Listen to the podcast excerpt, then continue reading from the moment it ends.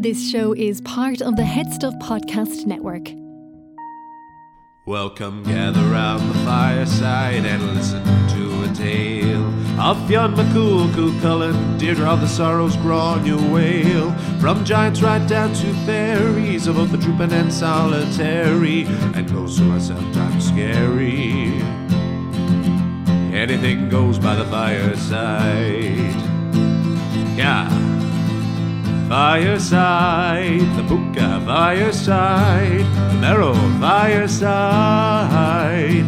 Kings and queens fighting heroes, don't you run from the fun, there's no need to hide. Sit by the fireside.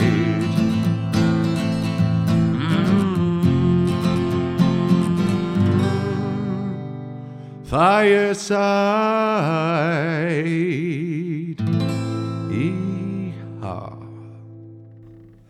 Hello, and welcome to Fireside, the Irish storytelling podcast. Each episode of Fireside, we take a story from folklore or mythology, we retell it, have a chat about the tale itself and about the craft, the culture, and the history of storytelling. My name is Kevin C. Olohan. I am your host and your Fireside Bard. Welcome to episode 220 of Fireside. Today on the Irish Storytelling Podcast, we have a voyage tale an essential odyssey or Aeneid from Irish mythology. This is the voyage of Máel Dúin. But before we kick off to that, a very big warm welcome to any new and indeed returning listeners. If you're a new listener, this is actually a very good example of what we do here on Fireside, a very typical kind of story of Irish folklore or mythology. Um, so this is a great one to start off with. And if you enjoy it, why don't you make your way all the way back to episode one and see what we've been building up to over the last four and a half years of the podcast. And if you're a returning listener, I of course don't need to tell you any of this, uh, but thank you so much for your continued support. Please support me in all the usual ways you can. Uh, you can follow me over on Instagram at Fireside Bard. You can share this on your story. You can share this with your friends. Keep the name of Fireside alive and keep it spreading. If you want to support in a more direct way, you can buy my book, Gardensea, a Neo Myth of Home, my poetry collection, which is available from the Headstuff website or from Amazon on Kindle. All the links are in the description below. And the final way you can support is, of course, by joining Headstuff Plus at headstuffpodcast.com, where for as little as €5 Euro a month, although you can pay more if you want, you can gain access to bonus material not just for Fireside, but for all of the podcasts on the Headstuff Podcast Network. Those are all the cells out of the way. It is lovely to be recording with you all again today. I am in my new house in Dublin still. It has again been a couple of weeks since I've recorded a podcast, um, which I am again quite sorry for. Um, it's been a very, I've said this a few times in the last while, but it's been an incredibly intense and hectic and uh, quite difficult uh, few months for me personally. Um, it's I've been working an awful lot. I've been playing a lot of live music um, around Dublin, which has been fantastic, and I've enjoyed that immensely.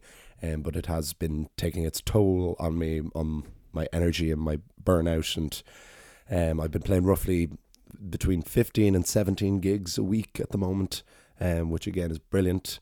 Um, but has taken some getting used to and has uh, not allowed me really any time to to do anything else. Um, uh, I haven't really been taking even any days off, which I'm trying to get back to more of a, a balance of.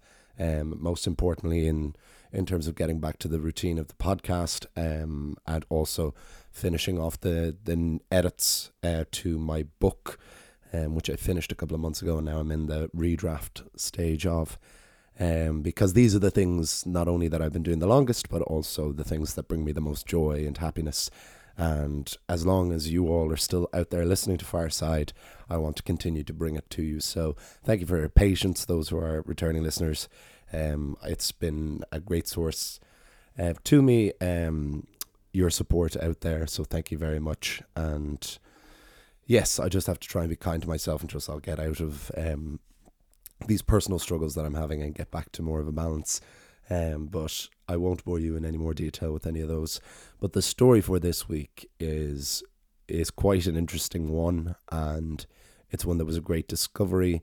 Doesn't really fit in with the any any of the usual uh, remits or cycles of Irish mythology. Kind of exists in its own sort of cycle, which is a, a sort of voyage tale. and we have ta- had tales of sea voyages, both large and small, before. But this one, more than any I discovered, had the most of an Odyssey feel to it, of a very much of Odysseus leaving the Trojan War and visiting all these countless islands in the Aegean Sea in his effort to get home. This does really feel like an Irish equivalent of that, whether it rose up naturally or if this was a response itself to um, the Odyssey and to other tales like the Aeneid or the Voyage of the Argo with Jason. Um, but it also made it quite a difficult or a challenging story to adapt.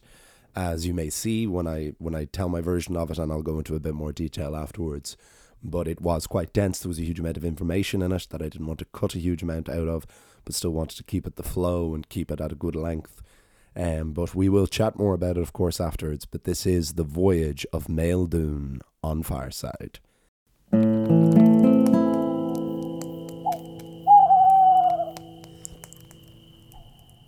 The Voyage of Máel Dúin. Once there was a king of the clan Onacht of the Aran Islands. He took it upon himself to plunder and marauder on the mainland of Eire. With him was one of his fiercest and greatest warriors, Alil of the Edge of Battle, so named because he was the first to arrive and last to leave any fight. After a hard day's raiding, at midnight, Alil went up on a hill to a church. Inside, he found a nun who was just about to strike the midnight bell. Alil thought her beautiful, and his blood was up from a long day's fight. He grabbed the nun and asked her to lie with him. The nun said, This union is unblessed. Now is the time of my conceiving. Who are you? I am Alil, Edge of Battle, warrior of the Aran Islands. After securing gold in great store and defeating their foes, the Oanacht men returned home. Upon arrival, the Arans themselves were raided by marauders from Leix. Alil, Edge of Battle, was killed by these men. His body was dumped in a church and the church was burnt down on top of him. Nine months later, the nun gave birth to a baby boy. This child she named Máel Dúin, but because of her vow to God, the nun could not raise her son herself. So Máel Dúin was fostered to a king and queen. The stepmother raised Máel Dúin as one of her own she had three natural born sons, but Máel Dúin was never treated like he wasn't one. Indeed, the child grew in a blissful ignorance of his birth and parentage. Growing into a handsome young man, Máel Dúin was every bit Alil Edge of Battle's son, even if he didn't know it. He was a natural warrior, swift and cunning, he had the strength for large weaponry and the agility to never be caught.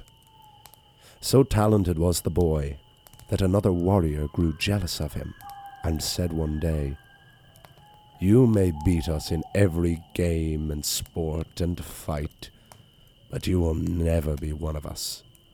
No one knows your mother, your father, or your native land. Máel Dúin was baffled by this insult and so went to his foster mother. He said, I will not eat or drink until you tell me who my real mother and father are. The queen said, Where did you get the idea that you are not my son? You cannot believe the words of childish warriors in the yard. Have I ever made you feel that you were not my son? Never, said Máel Dúin. But when he said that today, it just felt true. And I must know who is my birth mother? With great reluctance, but respecting her son's right, the queen took Máel Dúin to the church and he met the nun, the nun that was his mother. The nun said to her son, I wanted you to be raised with love and not to know the shame of your birth. I am not ashamed, said Máel Dúin. But now that I know my mother, I must know my father. No good will come from you knowing your father, said the nun. Nevertheless, it is my right, said the boy. The nun told Máel Dúin that his father was Alil, edge of battle of the Oanocht of the Arans. The next day, Máel Dúin sailed for the islands off the west coast of Eire and was welcomed home to his father's lands.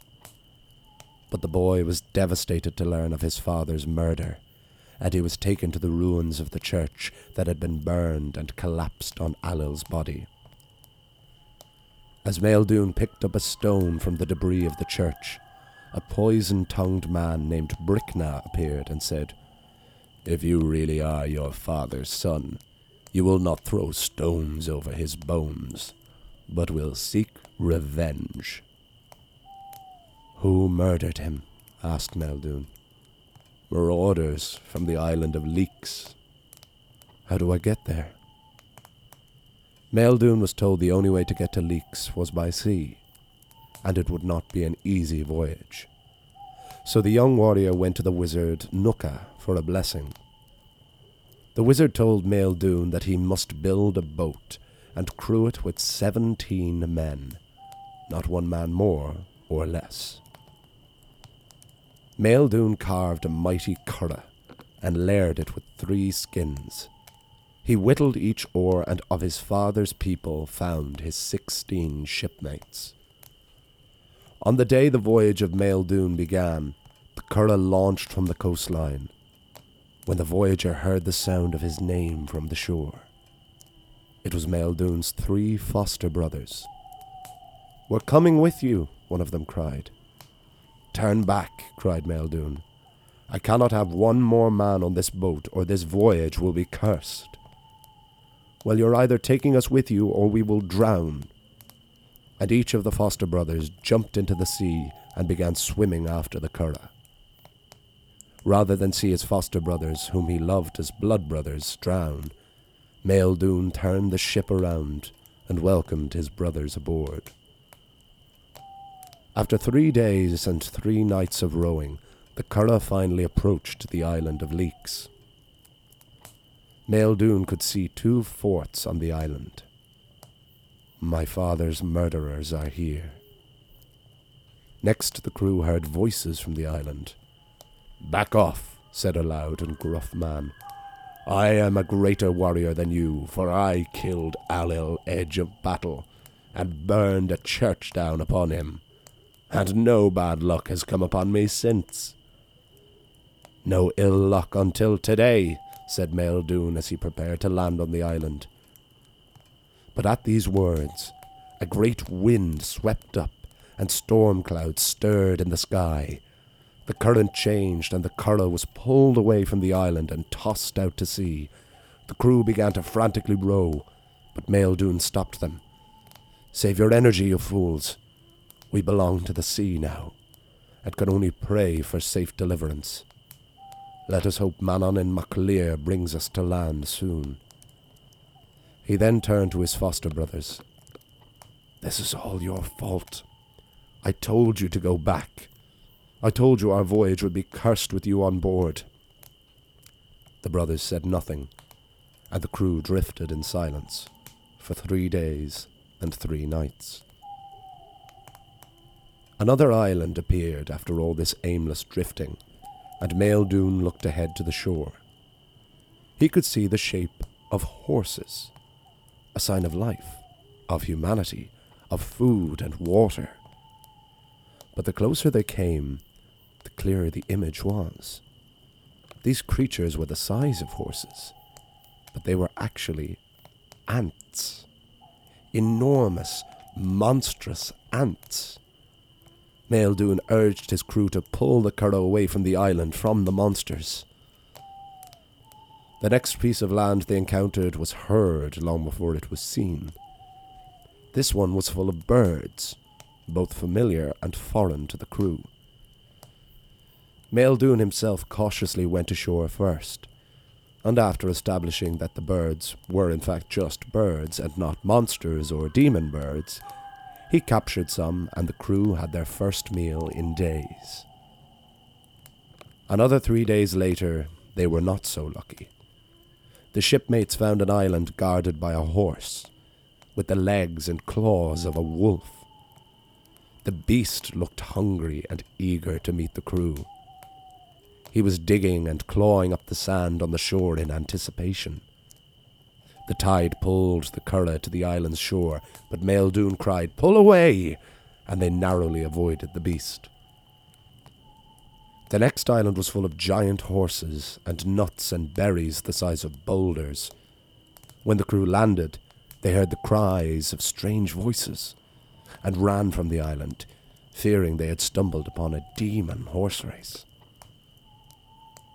No horses at all on the following large piece of land, but rather a huge stone fort, with a passage in the roof and the waves of the sea crashing into it. With each wave, fresh, delicious salmon landed in the fort, and seeing no other residents, Máel Dúin and his men ate their fill. After another week without food, they encountered an island of delicious apples, and filled the curragh to the brim with enough fruit to last them for forty days. The following island had a stone wall built all around its circumference. What do you suppose it is keeping inside? asked Máel Dúin. Their answer came in the appearance of a beast. A beast that the crew thought faster than the wind. It ran all around the island, facing them at every turn. The beast then performed a terrifying feat where it contorted and shifted its body. Its head was where its feet were, its bones and flesh reversed outside. As the crew paddled away in horror, the beast began to hurl stones at the boat, one of which pierced Máel Dúin's shield and knocked a hole in the curragh. The crew's next stop was an island of more horses, but ones that were tearing chunks out of each other's sides, which made the sand of the beach run red with blood, which diluted into the foam. The curragh did not stop long here either. No horses on their next land either, but this time pigs. Huge pigs with fur made of fire. The pigs used their hind legs to kick the trees of the island, which dropped beautiful golden apples. Máel Dúin observed that the pigs only hunted at night, so the crew waited for morning, went ashore. The sand burned their feet from the fire of the pigs, but the crew gathered what apples they could and staved off starvation for another day. In all, Máel Dúin's curragh visited 34 islands on their voyage. They witnessed an island of burning rivers. They met the miller of hell, who grinds money to dust. Birds with human voices. They sailed over an underwater city. They met a queen who offered each of them the hand in marriage of one of her daughters and the promise of eternal youth. But this again seemed a trap to Máel Dúin. On an island where everyone laughed all day and all night, one of Máel Dúin's brothers decided that he could not imagine a better life, and stayed on the island of laughter.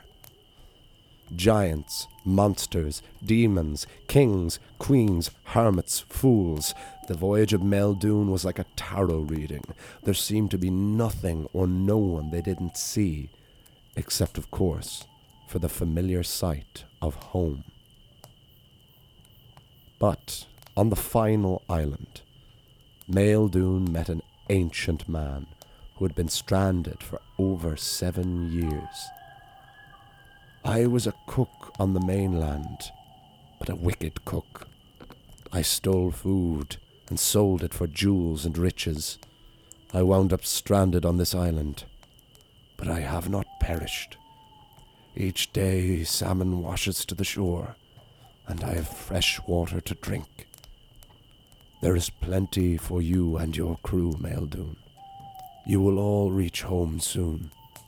But should you come across your father's murderers again, do not kill, but forgive them. For all of you have endured so much and are still alive, and you were all as worthy of death.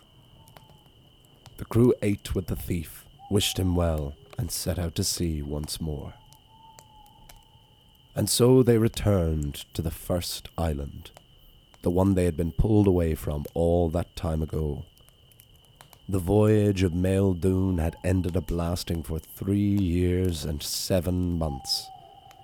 The Curragh landed on the shores and approached the fort where still lived the marauders of Leix who had killed Máel Dúin's father. They knocked on the door. Who is it?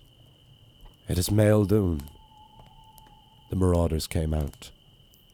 Come in, Máel Dúin, and be our welcomed guest. We cannot imagine what you have been through since last we saw your Curragh. Sit down. Let us eat and drink and tell stories. And so they did. Máel Dúin forgave his father's killers and returned home to Ireland at peace with his journey. And that was the voyage of Máel Dúin. The end.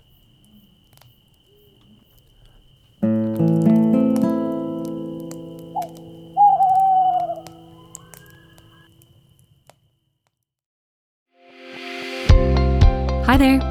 We are sorry to interrupt your podcast, but we would love to get your thoughts on podcasting in Ireland. Please go to thepodcaststudios.ie forward slash survey and help us fill out the form. You will automatically be entered into a draw for a 200 euro one for all gift card. And that is the tale of the voyage of Máel Dúin on Fireside. And I hope you all enjoyed it. Yes, so you can see the Odyssey influence here in terms of, but rather than Odysseus returning home from war and just trying to get back to his home island of Ithaca, we have Máel Dúin in the reverse, kind of setting out for war, going out to seek revenge, and being, but similar to Odysseus, being drifted away constantly and, and being so close to his destination, but being swept away. But with Odysseus, you have him being cursed by the gods, but cursed by Poseidon to be drift around the Aegean. But here, Máel Dúin has is put in a rather difficult position. I'm sorry, my a neighbor of mine is just revving his stupid motorbike in his garden. I hope you can't hear that. I shall soldier on. Um, Máel Dúin goes to visit this wizard and gets these very clear instructions of to bring 17 men, no more, no less. And he tries to adhere to that, but is put in the difficult position when, similar to Samwise Gamgee in Lord of the Rings, trying to swim after Frodo Baggins and nearly drowning on his swim out, he has to decide whether to break the the rule given to him by the wizard or to let his beloved foster brothers drown. So that makes it a very interesting reason. You know, it's not really Máel Dúin's fault that the voyage becomes cursed. Um, but it all ends up being for the good reason, naturally, because in these three years and seven months and the visits of these 34 islands, he goes from being vengeful and bloodthirsty for this father that he never knew um, to seeking to forgive these marauders who welcome him at the very end. And so, yeah, naturally, the, the reason this story was so hard to adapt or more challenging to adapt was it had in detail about all 34 islands. Well, I say in detail, there was only about maybe like three or four lines to each, but it was broken down like paragraphs. Like it was one, two, three, four, five, six, seven, eight, nine. Um, and I wanted to at least go into detail with the first 10 10 or 11 islands um, and then give little just mentions to as many of the other ones as I possibly could because there is just such wonderful imagery and imagination. A lot of horses, a lot of variations on horses. You know, like it's the ants that are the size of horses. It is the horse with the claws on its feet. It is the horses that are eating each other. It is the horses that are being ridden by demons. And this started to make it feel more like it was an inspiration for Jonathan Swift for Gulliver's Travels because it takes on this kind of satirical and more Irish, I guess, influence there. And I'd be surprised if if Swift hadn't come across this tale and didn't take a partial a partial inspiration for it for his creations of the islands that uh, Gulliver visits in his story. Um, but see, I wanted to really capture as much of the the length and the the breadth and the variety of the journey that Máel Dúin and his shipmates go on. And it seems he only loses one along the way. He only loses one foster brother who just decides to stay on the island of laughter for for understandable reasons. Who doesn't enjoy a good laugh? Who wouldn't just want to laugh their days away on a tropical island? Um, but we also have a couple of other instances at play here. This, I get the feeling that this is a more recent story, like certainly like less than a thousand years old, because this story, I could be wrong on that, but this story feels more, a little more Christian than some other myths. Naturally, like nearly all of the Irish myths from the written sources we have have that Christian influence there because they were written down by Christian scribes, but the Christianity seems quite integral to the beginning of this tale in terms of Máel Dúin's birth. Um, we have Alil Edge of Battle sleeping with this nun, and we get the impression that this is not consensual and that he rapes this nun. And what was a curious point when in the adaptation that I did from one of these old texts that has some more recent notes on it. I'll share the link in the description below.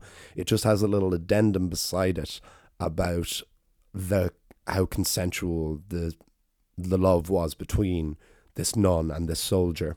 And the note suggests that the rape aspect was a Christian addition to it that in a more pagan version of this, this wouldn't be considered as non consensual in terms of that it would have been more possible for the nun to have perhaps loved Edge Battle. But in a Christian version of this story, naturally, a nun could not be seen to go against God and she must have been taken against her will. But regardless of that, we then have a very complex birth for this hero who never knew his mother or his father, but is raised by a foster mother and then wants to seek out who he is. And his mother had understandably given him up, um, but was raised, gave him to be raised by a king and queen, and gave the boy a life that she never could have given him. But then, when he wants to know who his father was, the nun does not want to say who he is because eh, she perhaps does not know that the man is dead or perhaps she has no love for this man who took her against her will and made her ruin her vows to her God. Um, and but she does respect. It's all about it. It was. I felt it was an interesting story in terms of um, adoption and to children who have been adopted. The idea that you encounter people who are very happy with the foster families or the adoptive families that they were raised with, but some just want to know, um, not even to live with or to have a relationship, but just want to know. At least that has been in, in the experience of friends and colleagues I've had who've, who've spoken to me about being adopted. Um, but so that was an element at play when I was when I was reading and, and adapting this story was the idea of just wanting to know who your birth parents were, even if you even if one had died or even if you couldn't have a relationship with one. So it is interesting that Máel Dúin wants to go out on this vendetta, and he is just. And it's interesting that that I took that from the story that uh, Bricna, this man who appears at the church where Máel Dúin's father had been murdered, was described as a poison-tongued man, like it is this bad thing that he's been told to go out and seek revenge, um, and that naturally sets up why we have the turnaround at the end that it's supposed to be a story about forgiveness and not venge, vengeance. And what better way than to come around from the idea of vengeance to forgiveness than by visiting 34 islands with some pretty mad shit on them? Um, I can't help but love, yes, the, the horse, the horse ants, um, and the beast particularly, the beast that is almost impossible to describe. It is constantly looking at you from all angles. I just pictured it like the Titanic Museum, that no matter which way you look at it, it's like the ship is coming at you, but that can reverse its skin and put its bones and its flesh on the outside and put its head where its feet were and feet where its head were. And that's what I love about the idea of audio or visual storytelling, um, or like as in on the page rather than um, in a visual medium like fil- film or TV is that I love the idea of your image of what that beast looks like in your head will probably be totally different to what mine is. And I like the idea of it almost being vague, just these almost impossible descriptions for this one creature uh, that just allows you to create it yourself in your own head. It's like you have to do half the work, and I love I love little details like that. And so this, I hope, will be the start of a new sort of series um, of Fireside Tales of some voyage stories. There are certainly another couple of other ones I want to do. Um, I haven't done many saints um, on Fireside, uh, apart from Saint Kevin, who is of course my namesake, um, and Saint Patrick. For obvious reasons, Saint Patrick occupies a very big role in Irish mythology as much as in Christianity.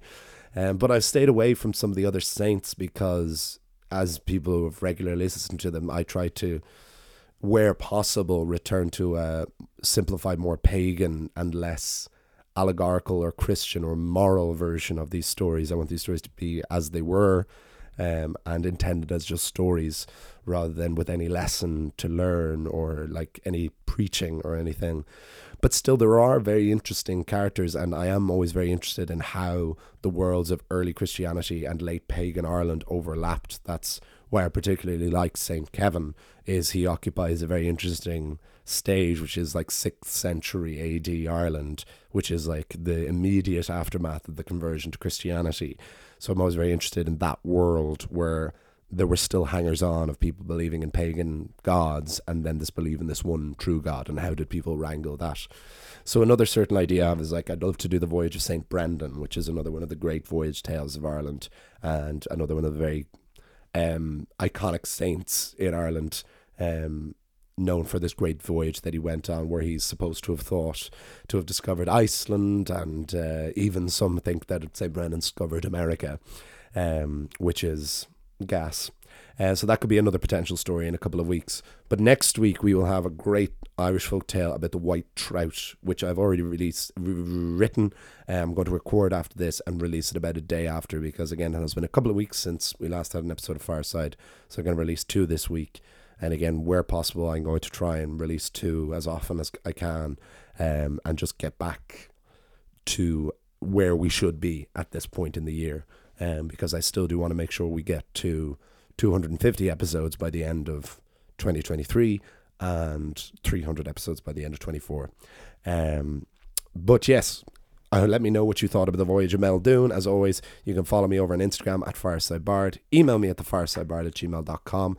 Buy my book, Gardensea, A Neo-Myth of Home, in paperback or in Kindle. Links are in the description below. Support the podcast at Headstuff Plus on headstuffpodcast.com. I'll see you all. You'll hear me all next time. Remember, wherever you are and wherever you go, you can always join me by the fireside. This show is part of the Headstuff Podcast Network, a hub for the creative and the curious. Shows are produced in association with Headstuff and the Podcast Studios Dublin. Find out more or become a member at headstuffpodcasts.com.